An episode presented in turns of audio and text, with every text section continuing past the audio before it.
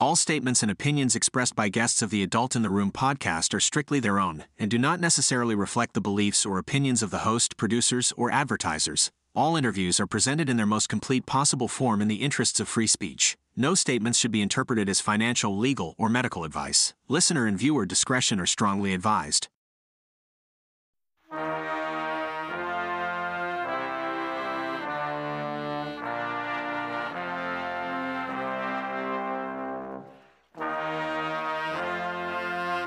It's the Adult in the Room podcast with Victoria Taft.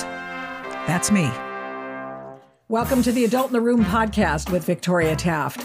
Lost in Trans Nation is the name of the book Dr. Miriam Grossman, a real doctor, a child and adolescent psychiatrist whose practice consists of trans identified youth and their families, as she puts it on her excellent website, is with me in studio today. And the question you have to ask when you hear that name of that book, Lost in Trans Nation, is who is getting lost and this phenomenon sweeping the Western world right now.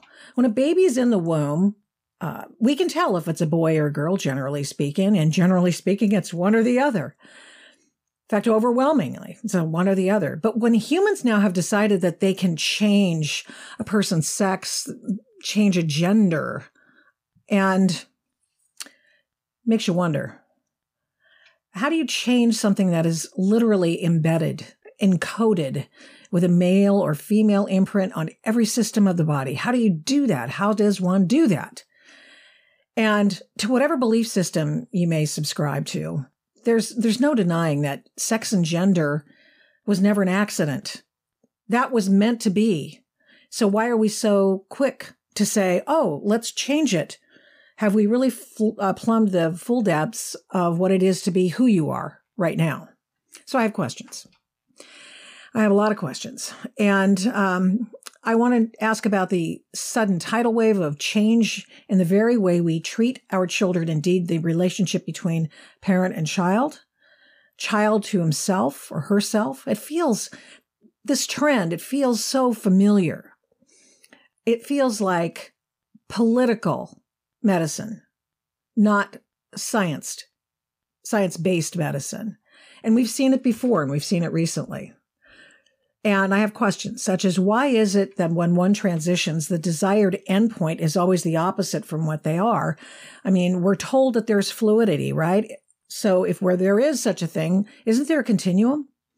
Isn't there a spot on the spectrum that one says, you know, I want to stop there? I mean, is that possible? Is it doable? Or is this just a farce? Is just just a construct that we're told exists? And how can one not know and then choose the opposite sex to transition to? How do we know we'll be happy in a body that is utterly different from the one we were born with right down to the cellular level? So a decade or ago, a decade or ago or so, a few years back. I remember this because I was in Oregon at the time, and there was a huge debate on the left that talk therapy, you know, to get to what would the bottom of someone's confused sexuality was, um, it was dismissed and it was derided and literally like disgorged from civil and polite society because it was called conversion therapy. Now, how is literally surgically changing a person's body not conversion therapy? And all of a sudden it's okay. How does that happen exactly? And who is lost once again in this trans process? Who is lost in transnation? The kid and the parents. And as Dr. Grossman writes, transgender ideology is a system of beliefs, like a religion. It has a unique language and articles of faith. While the language and beliefs are bizarre, they are taught as sacred facts. The core belief that biology can and should be denied is a repudiation of reality. So, Dr. Miriam Grossman, welcome to the Adult in the Room podcast. Hi, Victoria. Thank you for having me. I have to ask, how has this, writing this book, this latest one, in this maelstrom, how have you kept your head? You're obviously a target. Wait a minute. How have I kept my head? Is that your question? Yeah. How have you kept your sanity through all of this? You have oh, written a book. Who I mean, says you- I kept my sanity? I mean, you know, this this was a there's a very difficult book to write for many reasons. I thought it was going to be a 200 page book when I started out. It's over 300 pages, and I didn't even get to say everything I would have wanted to say. So, this is a huge subject. It's a critical subject. And in the meantime, as I'm writing it, I'm getting emails from families, from parents saying, My daughter's getting a mastectomy tomorrow. wow. I need your help. I'm getting emails from young men who have been castrated and they're suicidal. This is a major medical scandal. And I wrote this book to provide families with the information and the tools that they need to, to keep their families safe from what is a social contagion. This is spreading among friend groups. It spreads online. It spreads at schools. And parents really have to beware and start early with their children before this nuclear bomb hits their household, in which their son says or daughter says, I'm not your son, I'm your daughter. I want to be called this new name and these new pronouns. And I want you to take me to a gender clinic where my puberty will be stopped. That's already that's already a catastrophe. Excuse me, Victoria. I'm just talking so much all day Mhm. and I'm losing my voice. Oh, let's have a drink together. So, this is a book, Lost in Trans Nation, a child psychiatrist's guide out of the madness. I'm a board certified child and adolescent psychiatrist. I've been in practice for many decades. And I will tell you that when I trained some 35 years ago, gender uh, gender identity disorder, as it was called back then, was so rare. It occurred in maybe one in tens of thousands of people, and I never expect to see to to to see even one individual in my practice who had this disorder. That's how incredibly rare it is. And lo and behold, all these years later, and that's all I do. And I could fill my practice up many times over if I accepted all the patients that are trying to get in to see me. So I I'm I I wrote this book. I wrote it with my heart and soul because I cannot bear to see what's happening. Little kids are being led to believe that their bodies are wrong. They're being led to believe that they they could be a mistake and that they need to turn to uh, medications and operations in order to correct their bodies so that it quote unquote aligns with their minds. There is no medical basis for any of this. I want to go into that. You say that, I mean, obviously, you ardently love children. That is your practice, the children and their families. And your heart in this book is with parents and families because they're victims too. And you say, my profession has abandoned them. And so, are you, are you one of those, uh, people who are very few and far between, wherein you suggest to patients that it's really not something that they can change with the flip of a switch or a few surgeries, that it actually is something that you could wait, wait their way through, Well, wade of their way course, through. Of course, that's what I do. But first, what I do is establish a relationship like I would with any patient. Okay, a relationship in therapy is due to trust. It takes time to build that up. And gender therapists are just knee jerk uh, affirming, you know, knee jerk. Just tell me what your name is. Tell me what your gender is. Are you ma- Are you a boy? Are you a girl? Are you both? Are you neither? Are you uh, it- you know, there's how many dozens and dozens of choices of identities now that do not make any sense. Biology tells us and has always told us that male and female are established at conception. The moment that the sperm and the egg unite, that is when male and female is established permanently. There is no changing that. Now, we are leading kids to believe, and all of us are hearing this phrase nonstop the phrase sex assigned at birth. Now, I want to explain to your audience why that phrase is used and why it is incorrect. As I just said, sex is established, permanently established at conception, nine months before birth. It then is recognized at birth or sooner. We have ultrasounds. Hello. People have ultrasounds and they find out months earlier if they're having a boy or a girl. Now, why is this language used?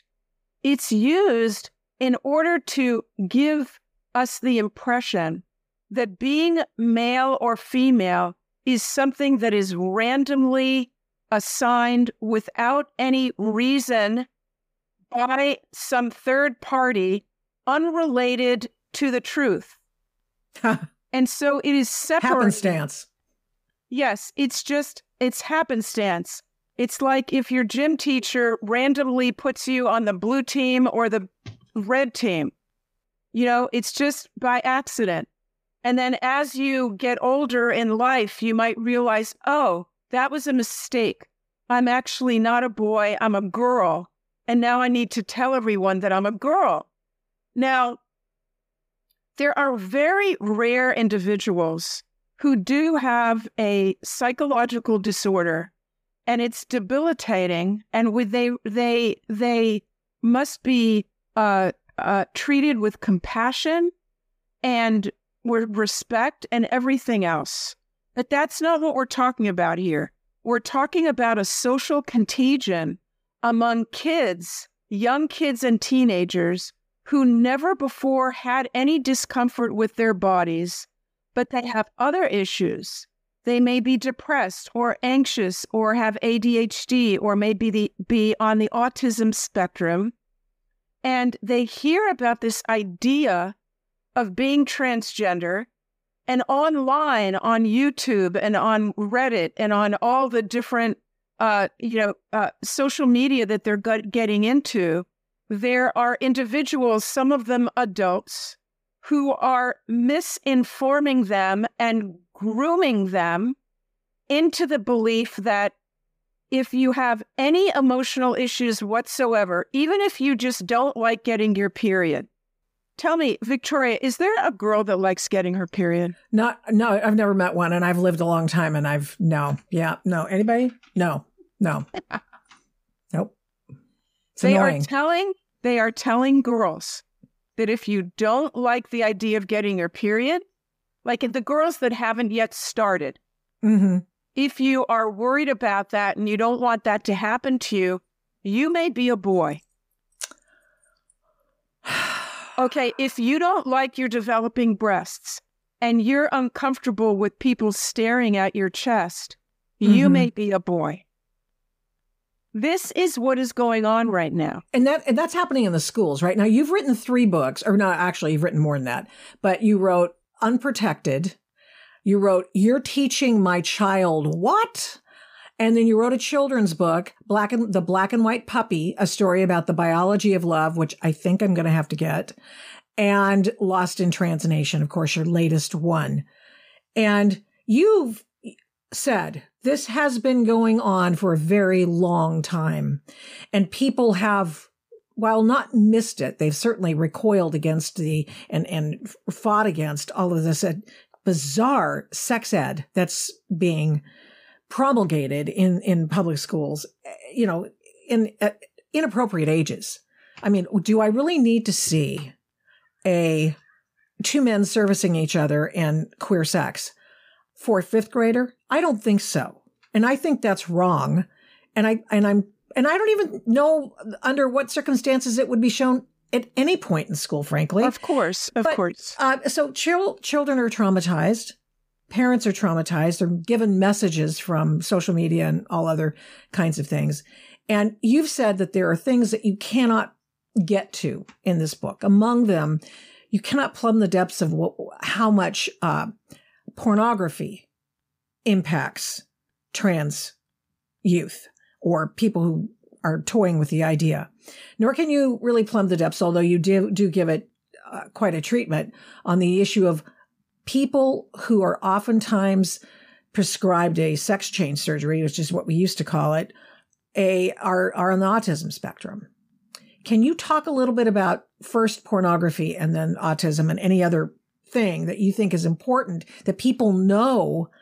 Um, and and are these the things causing this transgender confu- or this gender confusion, or is it the gender confusing causing all the rest of it? What's the chicken well, and the egg? you know, it, it's a complex issue, and I think there are many factors uh, that contribute to why this became so big right now.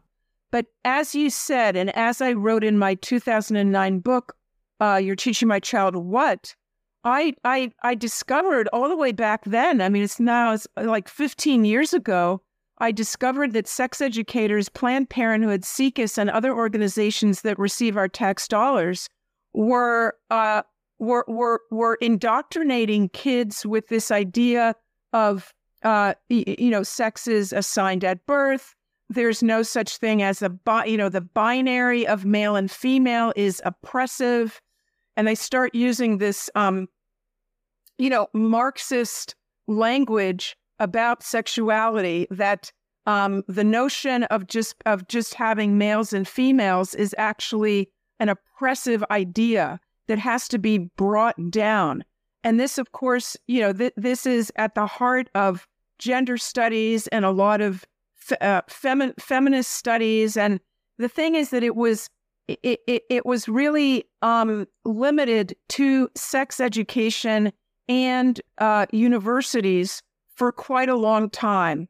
But then a tipping point came about 10 or maybe less years ago, maybe, you know, six to 10 years ago, when uh, we noted a, uh, a, a dramatic increase in the number of kids that were presenting with this symptom of gender dysphoria, which it, which means um, distress over your body and wanting to be the opposite sex or some other category. Now, um, the interesting thing that happened is that this new population of kids who have this symptom are a brand new group. We never saw this group before in history. In the past, what we saw was either really young kids like Jazz Jennings, who, you know, came to his parents when he was two years old in diapers and started talking about, you know, I am a girl, I'm not a boy, at the age of two years old. So obviously, Jazz Jennings did not hear about this from friends, did not hear about this on YouTube.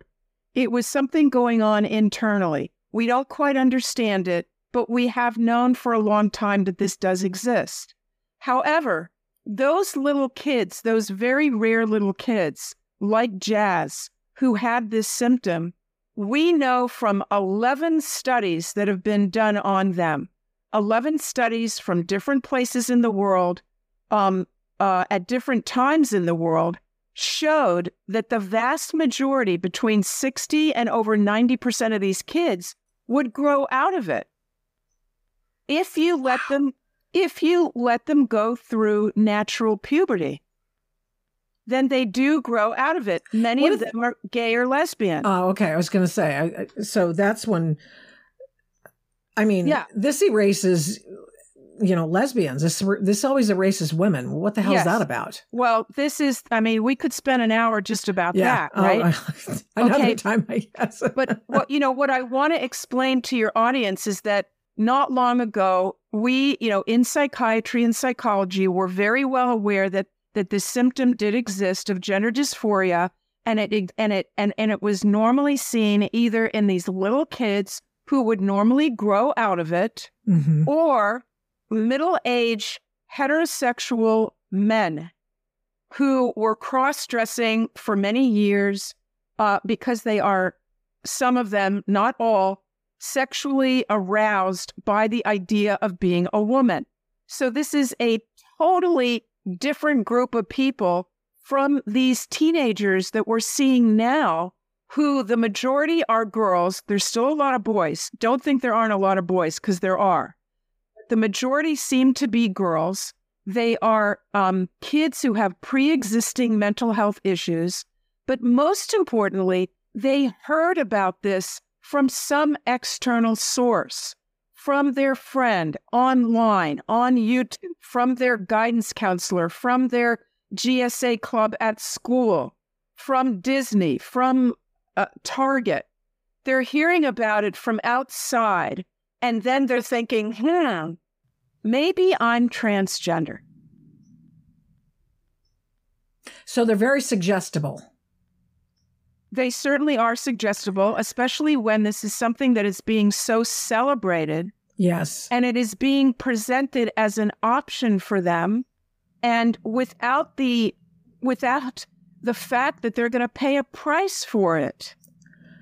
Um, is it something that has to do with the desire to be a victim because we're all separated into victim groups now and they just love the idea of, oh, I've got something. I'm sure I was previously X, Y, and Z. Uh, and are most of the people who want to transition, are most of them white? Okay. So, yes, the first point that you made, when, you know, if you are a middle or upper class white heterosexual student, you're an oppressor. Right. If you cannot Guilty yeah, you cannot change your race. You cannot change your social, you know, your socioeconomic status.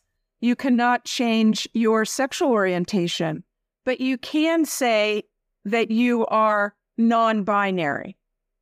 And therefore, you are now one of the oppressed and not one of the oppressors.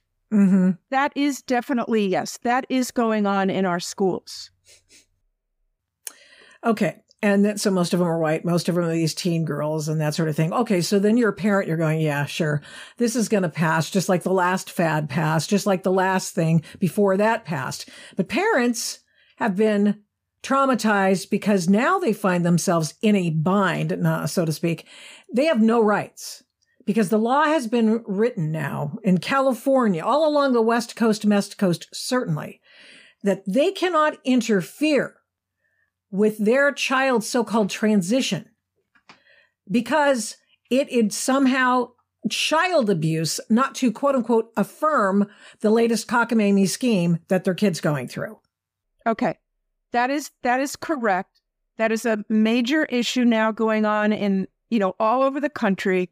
I provide in my book Lost in Trans Nation a number of stories, you know, real families that I know that I personally met with that went through this and actually lost their child because they were unwilling to consider the child the opposite sex and go along with the narrative, with the name, the pronouns, the puberty blockers, and the cross sex hormones. They would not do that. These are loving and devoted parents, but they, you know, they they they they set the limit at uh, lying to their child, and they're not going to support a child moving forward with with harmful medical treatments.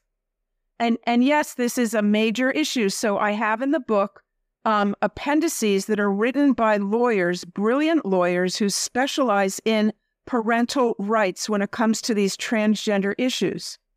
Um, I don't want parents to be uh, ambushed by by this happening you know, by their child suddenly coming and making this announcement, or by finding out that their their daughter is using the boys' bathroom at school when they didn't realize it, or by having the police knock on their door with Child Protective Services saying, "We're taking your child," or you know, "We need to come in and and talk to everyone in the family because you are abusing your child. You are emotionally abusive of your child for not affirming their new identity. This is what's going on in our country right now. Mm-hmm.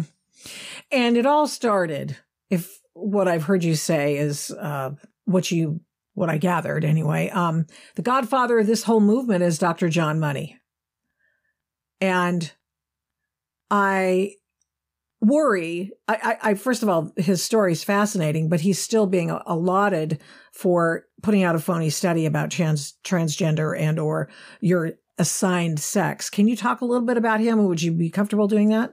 John Money, not a good guy, a pedophile, pro incest, pro pornography for minors, uh, not a good guy. Uh, he essentially had a theory that we could uh, separate our identity from biology, from our, bod- our bodies. And he called that gender identity. So he was the one that coined that term gender identity in 1957. I explain the whole story in my book. I want parents to understand this. He came up with the idea of gender identity that you could be, you could feel and go through life as someone that is the opposite of your physical reality. That was his idea. And he undertook an experiment with a, uh, a, a family that had gone through a terrible tragedy, a blue collar young Canadian family uh, who had given birth to twins, twin boys. The boys were fine. They went for circumcision. Something was wrong with the equipment. One of the boys had his penis burnt off. Parents were devastated, obviously, didn't know what to do, heard about John Money. John Money was insisting that we are born gender neutral and that you could raise a boy as a girl uh, if you just uh, put him in a pink dress. And in other words, he was saying that it's all due to culture. It's all due to it's a social construct is the phrase that that he used and that others we still hear that left and right a social construct. So society is making us masculine or feminine not our genetics not our hormones. Now of course we know in this day and age we have entire medical specialties that are based on the science of uh, the science of sex which which boils down to what you said earlier, Victoria, when you before you introduced me, that every cell in the body is stamped either male or female depending on what's in the nucleus, the chromosomes in the nucleus, and that makes a massive difference. So, but so John Money came up with this theory way before we knew anything about the human genome. And he was he spent his life trying to prove this theory that you could deny biology. Why did he want to deny biology? Because John Money himself hated being a man. John Money himself had gender dysphoria. He grew up, his male role model was an alcoholic, uh, uh, you know, a, a, aggressive, out of control uh, uh father who beat him and beat his mother and killed animals. Oh, jeez. So oh, little, jeez. Little little John grew up in in the shadow of this horrible monster, and wow. he he identified with his mother. Was he was he also molested? Did his dad molest him? I bet she. I'm did. sorry. Did his dad molest him? Do you think? Well, I don't have. We don't have evidence of that, but he he did beat him. Mm.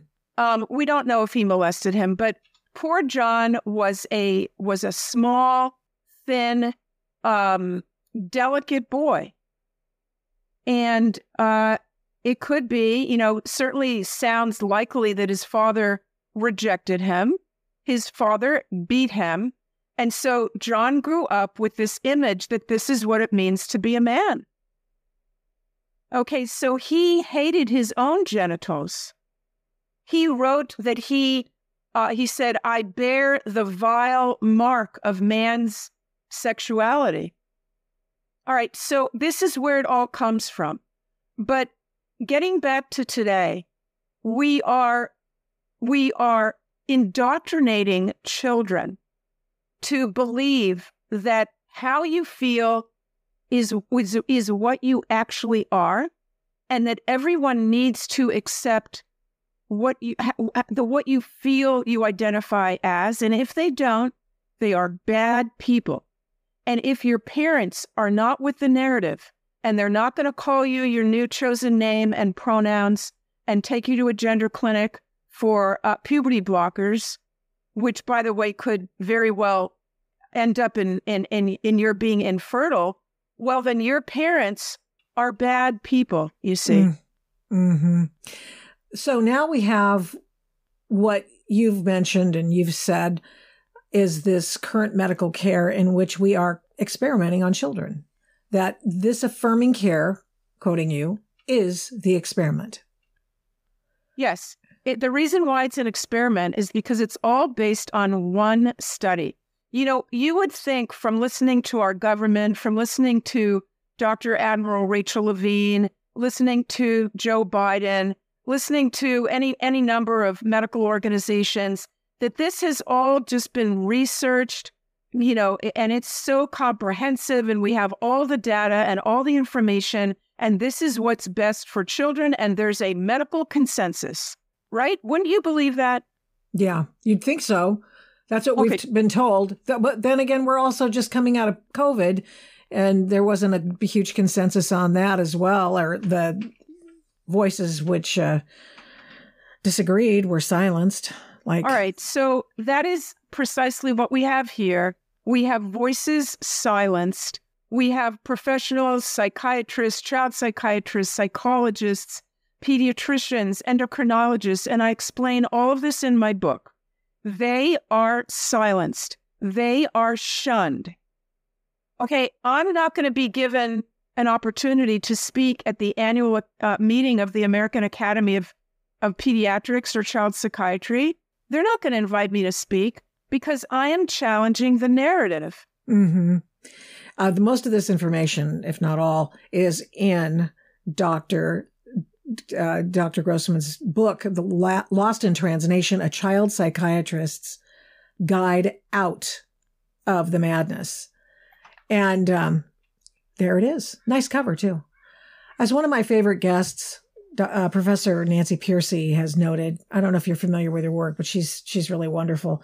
The legal practitioners and secular activists and politicians have systematically worked over decades to remove personhood from our very biology. And that extends now in law to parenthood from the biological relationship with a child. And now that takes away the parenthood from a child who wants now to make its his or her own decisions. And in fact, the, the state's arrogated to itself the power to determine what a person is, who qualifies that as that, and it's not based on biology. It seems to me that this complicates this matter to no end. Well, you know, there is so many things to talk about. Victoria, I just am kind of, you know, I'm just day and night trying to get the message out to parents. I don't want to have more people banging on my door.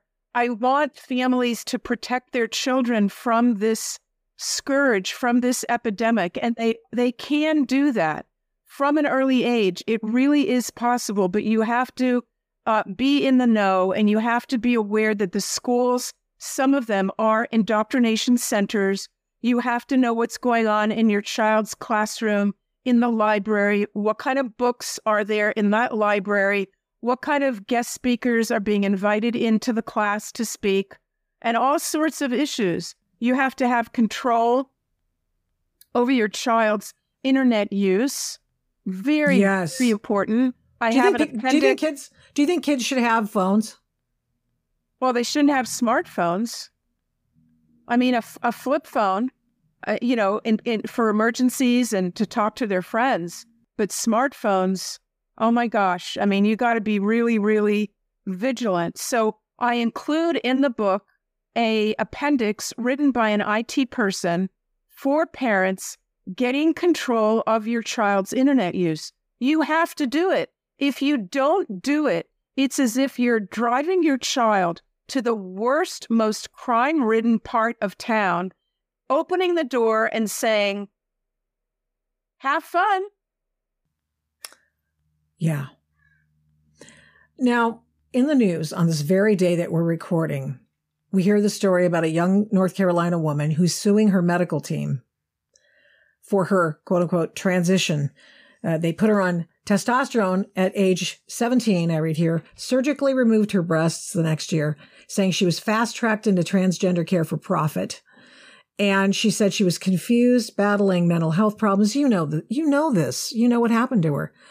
And then she discovered how to do it or what was wrong what was wrong with her you know dr google google uh, and then she made this fateful decision and of course her parents could have nothing to say about it because they're, they're just dumb parents they don't know anymore well just no one minute victoria. If i may say that the parents you see the parents often will go along with it because they are so frightened. They've been told by the gender therapist that your kid is going to commit suicide if you don't go with it.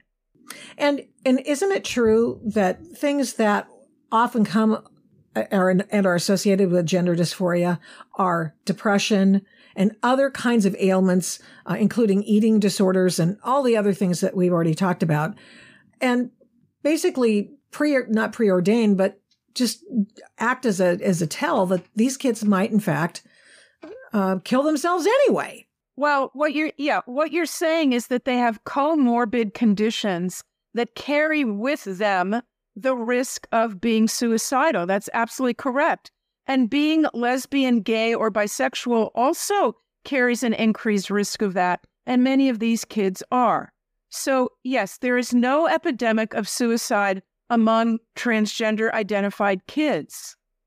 But what I'm concerned about, Victoria, is the suicides among the detransitioners, oh. the people oh. who go through all this and oh, lose, man. you know, they have normal uh, organs removed. They, they, you know, the girls who have their breasts removed, their voices are lowered permanently. Mm. They have facial hair uh, that's very hard to get rid of.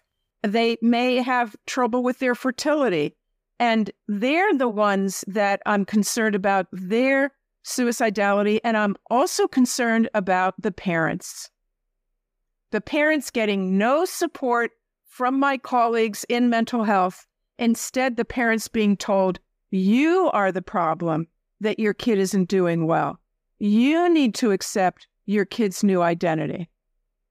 You know, one time I was at the hospital with my newborn and she had um, you know she'd just been born so she was excreting all kinds of hormones and she u- urinated her diaper and there was blood and it spread all over her diaper and um, you know it just looked awful my husband was changing her diapers and he ah, ah. And so I, I go okay okay you know I, I I I thought well you know it's that you know the rush of hormones that comes uh, after birth she's got my hormones in her you know and it's whatever manifesting itself uh, so anyway I took her to the doctor and I got the new guy, and the new guy had just transferred over from Children's Hospital, wherein he was the expert on uh, child abuse. And so he proceeded to do a child abuse study on her and said, well, it doesn't look like there was any penetration. And, and I thought to myself, now I was outraged, first of all. I had told him what I thought it was. He should have known what that was. But of course, he goes to, he goes to the mattresses first. He decides that he's going to go to the worst possible outcome. And, and he's doing this, you know, checklist on my daughter. And I, I was, you know, and I thought to myself, that was what I felt like. I felt like one of those parents confronted with a medical expert. And if I, if I say anything and defend myself, I look like I'm overly defensive. And if I don't defend myself, that looks bad too. And if I say anything, it's going to be the wrong thing. I understand. I totally get it. And I called his boss and I said, I never want to see that doctor again. He said, Wow, with, that's a story. Well, I mean, it, you know. Well, so yeah, I mean, people. these parents are going through the worst thing that they have ever. I'm um, parents who have had cancer, you know, went through divorce, 9 11, you name it, financial ruin. This is the absolute worst thing they've ever gone through. And and one of the chapters in in fact the entire book is dedicated to parents. Mm-hmm. Okay, yeah. so if you open up the book and you read um, the dedication, what I say there is that this book is dedicated to parents. I talk to you from your bathrooms, your ba- your basements, and your cars because you you you were whispering on the phone to me as if you were criminals. The you are not criminals, you are heroes. The criminals are the therapists and the the doctors and therapists that that uh, put your child on a path to harm. Why are they doing it? Are they under the same uh, social contagion? Who the doctors? Mm-hmm. I believe there's a social contagion among the doctors as well, uh, but a lot of them, a lot of them are just scared. I have a lot of emails, dozens and dozens. I mean, if not hundreds of emails from doctors, psychologists, social workers, emailing me and saying, "Dr. Grossman, we're with you a hundred percent. We cannot come out and say so. We're going to lose our jobs." You're, uh, you know what? I'm uh, COVID should have taught everyone a little something, something. And that is you can't stand by and not say anything. Somebody's got to stand up for what's right. Somebody has to be courageous, not cowardly, and stand up and say, this is wrong. Well, Victoria, here I am, and that's what I'm doing. You're you're the you're the guy. You and Jordan Peterson who wrote the foreword of your book, which yes, by the way, Jordan Peterson. I hope so much that people are gonna, you know, get it from the library. Go to your library. Tell your library that you need to that they need to get this book, and then take it out from the library. I don't care how you get it. Read it. Protect your family. Protect your children. I mean, honestly, yes.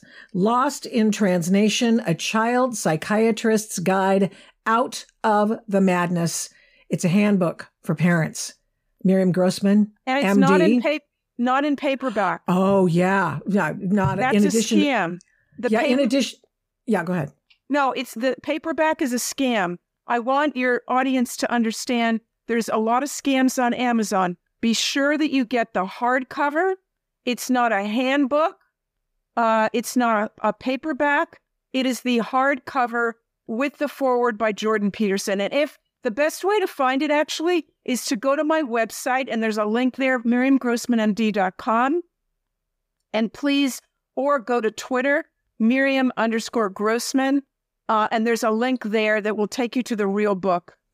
Right. I got it on Kindle. That's a real book. Uh, but there's no there. There's only hardcover Kindle so far, and you're doing a, your your audiobook. Yes. I'm an audiobook I'm narr- producer, I'm narrating it. and it's hard, isn't it? Yes. it's Yeah. hard, but I love it. That's awesome. And the, the book's great so far. That all I've been able to read, and it's fantastic. And thank you so much. I appreciate it. You well, are thank doing. you, Victoria. You're the one. She's thank the you, one, everybody. Victoria. Thank you so much. Well, it was really great to talk to Dr. Grossman. She's a courageous woman. She's out there pretty much doing it all by herself. Dr. Jordan Peterson, who they've tried to cancel, and now she is being, at least they're trying to cancel her. Barnes and Noble has, uh, you know, oh gosh, we just, um, we're not going to order her book. So, of course, what that means is the people who constantly harp on the fact that others want to so-called ban books, how they have banned book sections and all that, are banning a book for their store at least. It's kind of silly, don't you think? You know, I went through uh, her book, and then I also, in addition, went through a bunch of case studies and stories, trying to get up to scratch about how I would go about this interview today, because I I have really tried to avoid this subject. I'm going to be totally honest with you because I knew that it would just be a mountain of information, a mountain of expertise that I'd have to climb in order to conduct an even remotely intelligent interview with Dr. Grossman. And throughout this time, I mean, I've heard about these issues. A friend of mine came up to me years ago and she goes, You've got to help me write about the California sex ed program, Victoria. You have to. And I, I was like, Oh my gosh, I don't. It's so massive. It's so big because you have to learn an entire new language, EduSpeak, and you have to learn it in this case for transgender stuff. You have to learn an entire new uh, way of thinking and a, a new way of uh, speaking, entirely different nomenclature. And I'm not saying I'm too lazy because clearly I'm not. I mean, I'm just hustling all the time. I'm busy and I'm working and I'm trying to do really meaningful content here. But finally, I just go, okay, I want Dr. Grossman. I want to talk to her on the program. I want to spend some quality time with her. And the more I went through,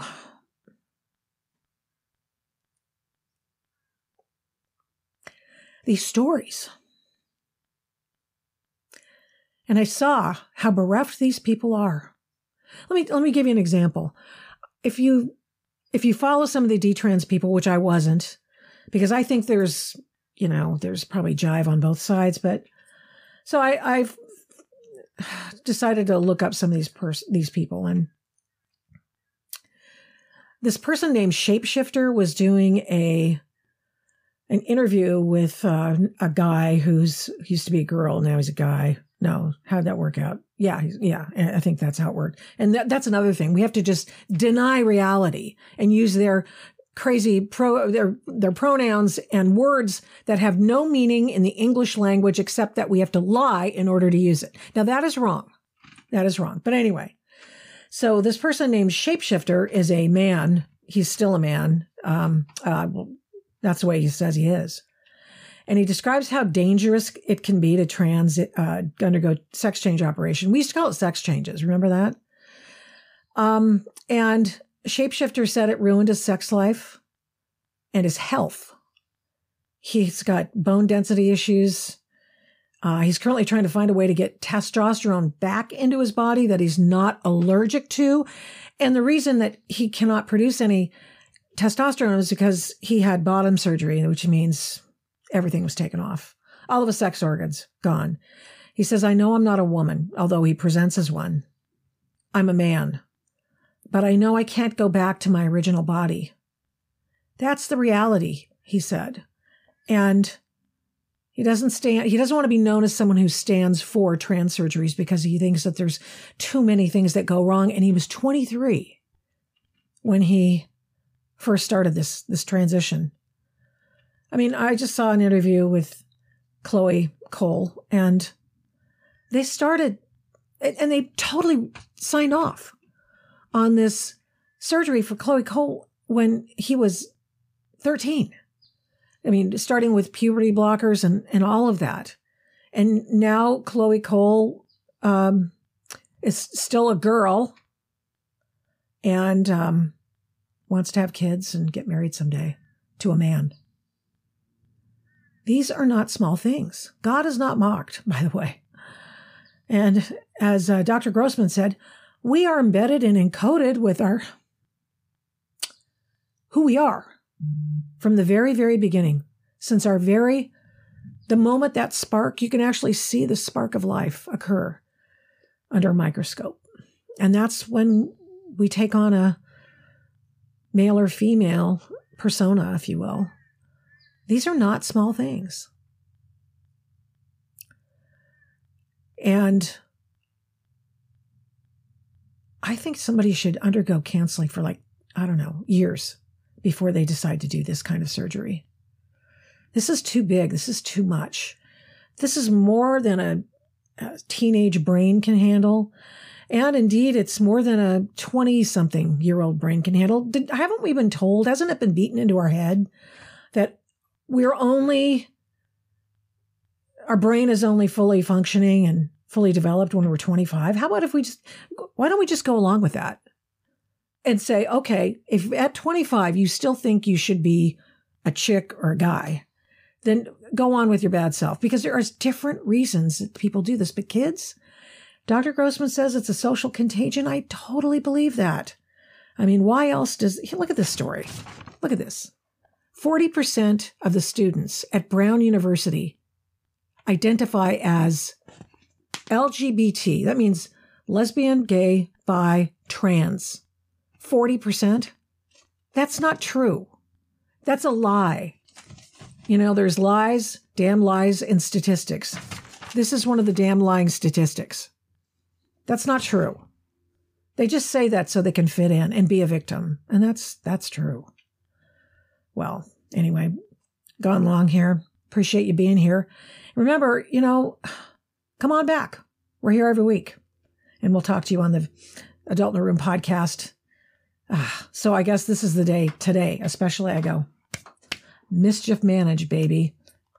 See you next time. Thanks for listening to this episode of the Adult in the Room podcast. To keep the programs you like to listen to, please rate this podcast with a fantastic five stars on your Apple Podcast app every time you listen. And give me a great review. Plus, of course, subscribe to the podcast. It makes a difference with the big tech algorithm and the big tech oligarchs, and it makes us easier to find. Please get in touch with me on all the big tech stuff. Yeah, we're still there. Using the names Victoria Taft or the Adult in the Room podcast on MeWe, Parler, Minds, Facebook, Twitter, and Instagram. Thanks to 1A Cast for imaging, editing, and production. The fantastic song is Gospel by the March 4th Band of Portland, Oregon.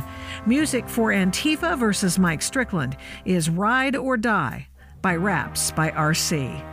The Adult in the Room podcast is also a production of Flamingo Road Studios. Remember, head up, heart out, and strive to be the adult in the room. Till next time, mischief managed. Right.